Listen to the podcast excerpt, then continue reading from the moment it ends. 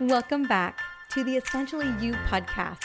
I am your host, Dr. Mariza Snyder, and I'm here to help you rock your hormones and feel great in your body so that you can reclaim more energy, vitality, and joy and become the CEO of your health. Let's jump on in.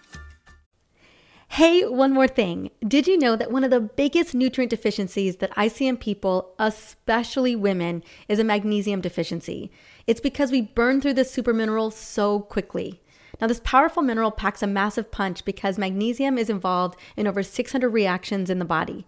Now, it is your best friend if you need more energy, better sleep, a faster metabolism, improved digestion, and not to mention happier periods. And you can quickly replenish your magnesium levels with my essentially whole magnesium restore supplement made with my favorite form of magnesium, magnesium glycinate. Use promo code podcast and get 10% off your entire order at drmariza.com slash magnesium. Now I'll have the link in the show notes for this episode to make it easy. Go and try it out today. Intermittent fasting continues to be all the rage. But what if we got the timing wrong? What if skipping breakfast was not the most ideal for our body? And what if skipping dinner or having a smaller dinner earlier in the evening had a greater metabolic impact?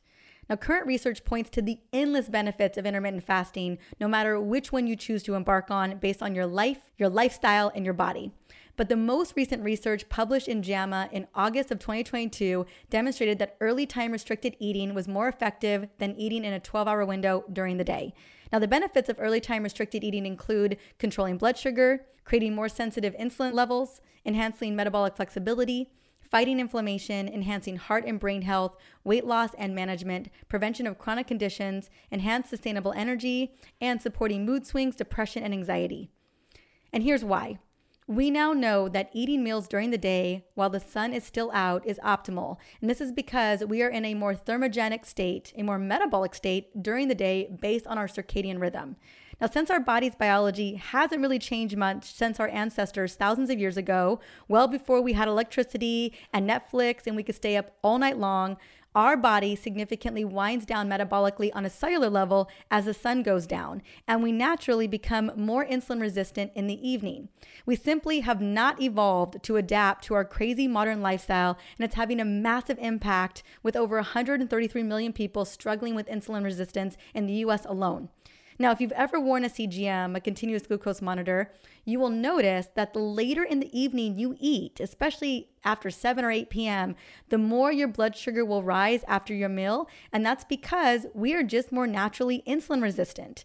And since we have a slower metabolic state at this time, we tend to store that meal as fat versus burning it off.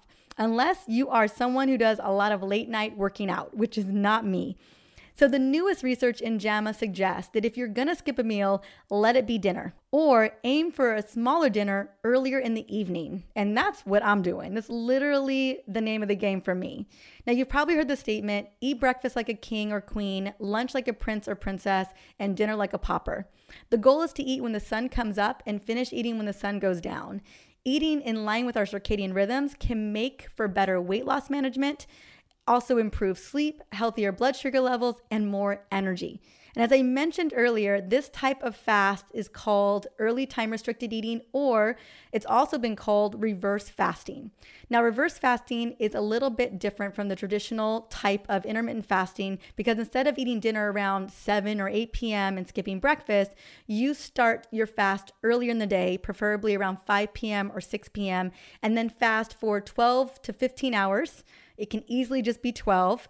And this subtype refers to the scientific literature as early time restricted eating or just time restricted feeding. Researchers have found that this type of fasting to be superior to fasting at any time.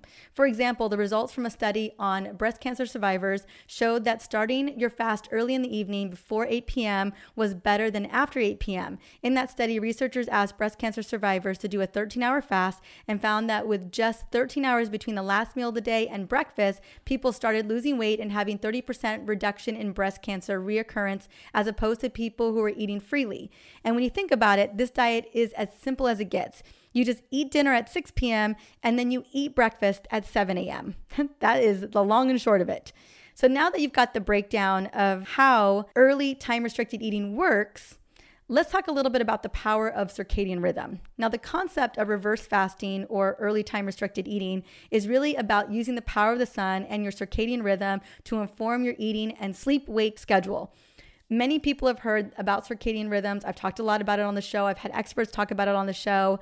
But did you know that we have a circadian rhythm in every single one of our cells? Every single one of our cells is running on this clock. Now, all of your cells and organs have clocks that determine when our genes should be turned on and off. If it makes sense that you can't do all the actions in the body all at once, right? That would be crazy. If your cell is having to do all the things all the time, gosh, it sounds like women. they don't, right? They have genes that go on and off or they dim lower and higher. So when the sun goes down, usually actions of digestion are turned off and the actions of repair and restoration are turned on. If you eat late at night, like a late night snack, you might get slower digestion, inappropriate acid production, and more insulin resistance. This leads to fat gain, GI symptoms, and even type 2 diabetes. But in the morning, shortly after sunrise, the digestive genes kick on again, which is why eating breakfast and not dinner is a great option for those looking to promote optimal health. Now, if you're intrigued by the concept of reverse fasting or again, that early, early fasting and living in harmony with your circadian rhythms, here's how to get started. Plan to do a reversed fast daily, meaning you leave 12 to 13 hours between your early dinner and breakfast. For example, push back dinner to 5 p.m. or 6 p.m. And then plan to break your fast around 7 a.m. the next morning. And in between that time, you can have tea or water even black coffee in the morning before you have that first meal to break your fast so that you are in that fasting state that entire time. And if you are just getting started with intermittent fasting, I want to just share three ways to set yourself up for success when applying intermittent fasting to your life and your body. So, I shared these about two months ago, and I just wanted to share them quickly again so that you have a couple of strategies to really rock this out. And these are the strategies that I do every single day that really allow me to get the most benefit of having metabolic flexibility, making sure that my insulin levels stay sensitive, my blood sugar levels stay stable, and that I feel energized throughout the day. So, number one, before you start fasting, make sure that your last meal of the day is high in protein, low in sugar, and low in refined carbs. That way, you don't activate your killer craving centers in your brain and you end up eating a bunch of late night snacks. This is especially true in the evening, obviously, right? How often have you wanted to start intermittent fasting at 6 p.m. or 7 p.m., but then you ate a really carb heavy pizza dinner and found yourself hangry late at night, like at nine o'clock before going to bed, right? If your meal has adequate amount of protein, you are gonna feel so much fuller, longer, and you're just setting yourself up for success for that 12 hour circadian fast, or maybe it's that 13 to 15 hour fast, whatever you end up choosing. And now it's so important to get sufficient protein. I'm talking about 0.75 grams to one gram of protein per pound of lean body mass. For instance, a woman weighing 130 pounds and has lean body mass of 100 pounds, I recommend between 85 to 100 grams of protein per day. And you want to break that out pretty equally between meals, meaning breakfast needs to have a sufficient amount of protein, lunch, and then that early dinner before, you know, before 6:30 or 7 p.m. And make sure that you're also pairing that with healthy fats and tons and tons of fiber. We want a metabolically healthy meal here. So lots of different types of veggies, fruits, nuts and seeds, you know, so that you are really supporting your microbiome as well. Number two, when you break your fast with your first meal of the day, ideally it's in the morning, ideally it's breakfast. I'm hoping I'm pleading that case today and that you're saying to yourself, okay, Mariza, I'm gonna start doing breakfast. All right. This was hard for me. I had skipped breakfast for a long time. I've been doing intermittent fasting for a while. Obviously, I stopped when I was pregnant and I stopped when I was breastfeeding for a long time, but I went back to it. And again, skipping breakfast felt like the easy thing to do, but I felt like I just wasn't getting the energy that I needed. I just knew something wasn't right And as I wore the CGM, it became so clear that I needed to push dinner back earlier and I needed to start breakfast in a really metabolically healthy way. And wow, did I see major shifts and changes in a positive direction on my continuous glucose monitor. But then I just felt better. So I just want to speak into, you know, breakfast being such an important part of the day, setting the tone for your metabolic health And I always break my fast with a savory meal that contains about 30 grams of protein, healthy fats from avocado or olive oil or other sources, and lots of fiber. So I'm usually eating salads for breakfast or I'm eating roasted veggies that we cooked the night before for breakfast. So I always want to make sure that I'm hitting those three major food groups. And ideally, I want the roasted veggies and the salad because I want the green leafies Plus, I want those really incredible fiber dense roasted veggies as well. And so, again, you don't want to be focusing on a sugary meal here. You don't want to be focusing on sugary coffee. You don't want to be focusing on, you know, highly processed breads and muffins, croissants, bagels, you know, all this stuff that can just break down and hit your bloodstream very quickly. You want to set the tone for your metabolism for the rest of the day so that you do not find yourself on a sugar roller coaster. So, skip the cereal, skip the toast and jam. Definitely definitely skip the orange juice or any juice for that matter. Even green juices can light you up. I have not found a green juice yet, maybe celery juice, that won't spike blood sugar, right? So just something to be looking out for. So, if you are looking for some amazing blood sugar and hormone loving recipes, I want you to just go and register for the Hormone Relief Summit right now, and you're gonna instantly get my best recipes in my 14 day hormone recipe guide. They're gonna get immediately sent to you via email. Plus, you're gonna get so many more sexy bonuses coming your way. Now, if you haven't heard, I've been talking a little bit about it. The biggest women's health event is happening in just two weeks. It's my Hormone Relief Summit. We already have over 50,000 women registered. And let me tell you, ooh, it's gonna be incredible. So I wanna make you one of them right now because 50,000 women cannot be wrong, right? Have you met that many women that are wrong? I haven't.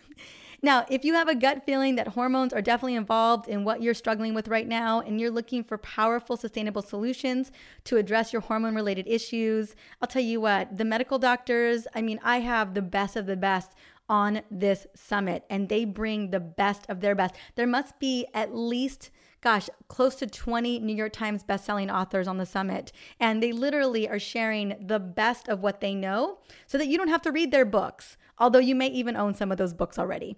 And the event is free. So grab your free ticket today by going to reliefsummit.com slash podcast. And if you're thinking of someone right now, you're thinking of your bestie, you're thinking of your aunt, you're thinking of just your colleague who is struggling with mood swings, who's struggling with hot flashes, like she's always fanning herself off, or she's dealing with migraines at that time of the month, let her know about this event. I mean, sharing is caring, and we deserve to have this type of information.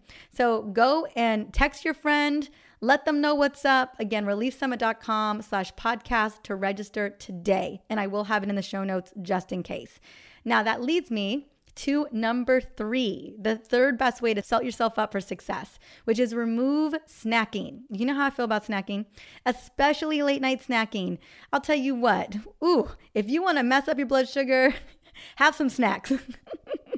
this one is so key because snacking is both a habit and it's potentially due to being on the blood sugar roller coaster. As you know, I'm a big fan of three meal magic because we need to give our bodies a break between meals. And a good break is usually four to five hours during the day. And, and the most important break is the break between your last meal of the day, which is dinner, and sleep, because you want to make sure that your body goes into restore mode, into reset mode. And if you are in that process of digesting, man, you, it messes everything up. So we want to make sure that you've got at least a three to four hour window between your last meal and when you go to bed at night. Not only will you notice better sleep, better deep restful sleep, better REM sleep, but also you're going to boost those melatonin levels and you're going to boost the creation creation of more mitochondria. That's how powerful making sure that you have that gap between the last meal of the day and when you sleep. Now, if there's one thing I recommend over and over and over again is that you try to give yourself that break between dinner and sleep. And what I love so much about these three strategies is that they're free. They're easy to implement and they will create so much more success when it comes to doing intermittent fasting. So I want you to think about the three strategies I gave you today, right? One, remove snacking.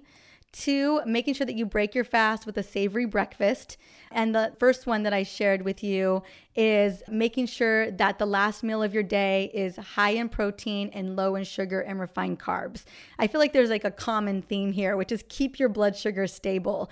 That's just going to set yourself up for success. So if you do decide to cut off eating after 6 p.m., you will make it to the next morning without feeling hangry or irritable or moody, and you get that deep, restful sleep. Plus, all the gains that you get from it, right? You have more metabolic flexibility, you're in fat burning mode when you wake up.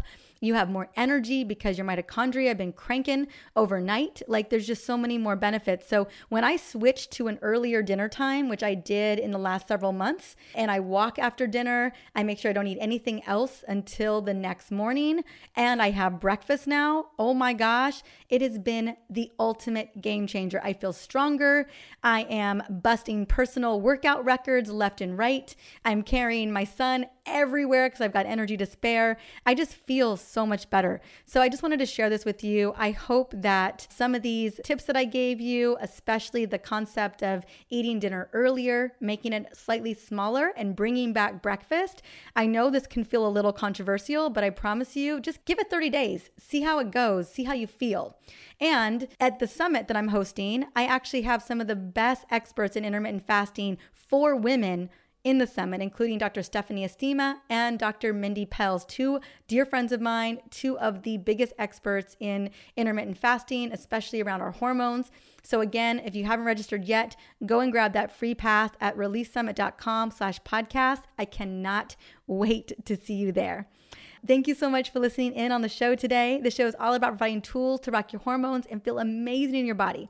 Now, if there's someone in your life that needs to hear this episode today, because I'll tell you, it turned me on my head when I started looking at all this research. I have a feeling it's going to turn your bestie on her head too. So take a moment, screenshot the episode, send it on over to them, share it on Instagram. If you do, hashtag hormone CEO. And until the next episode, have an amazing day.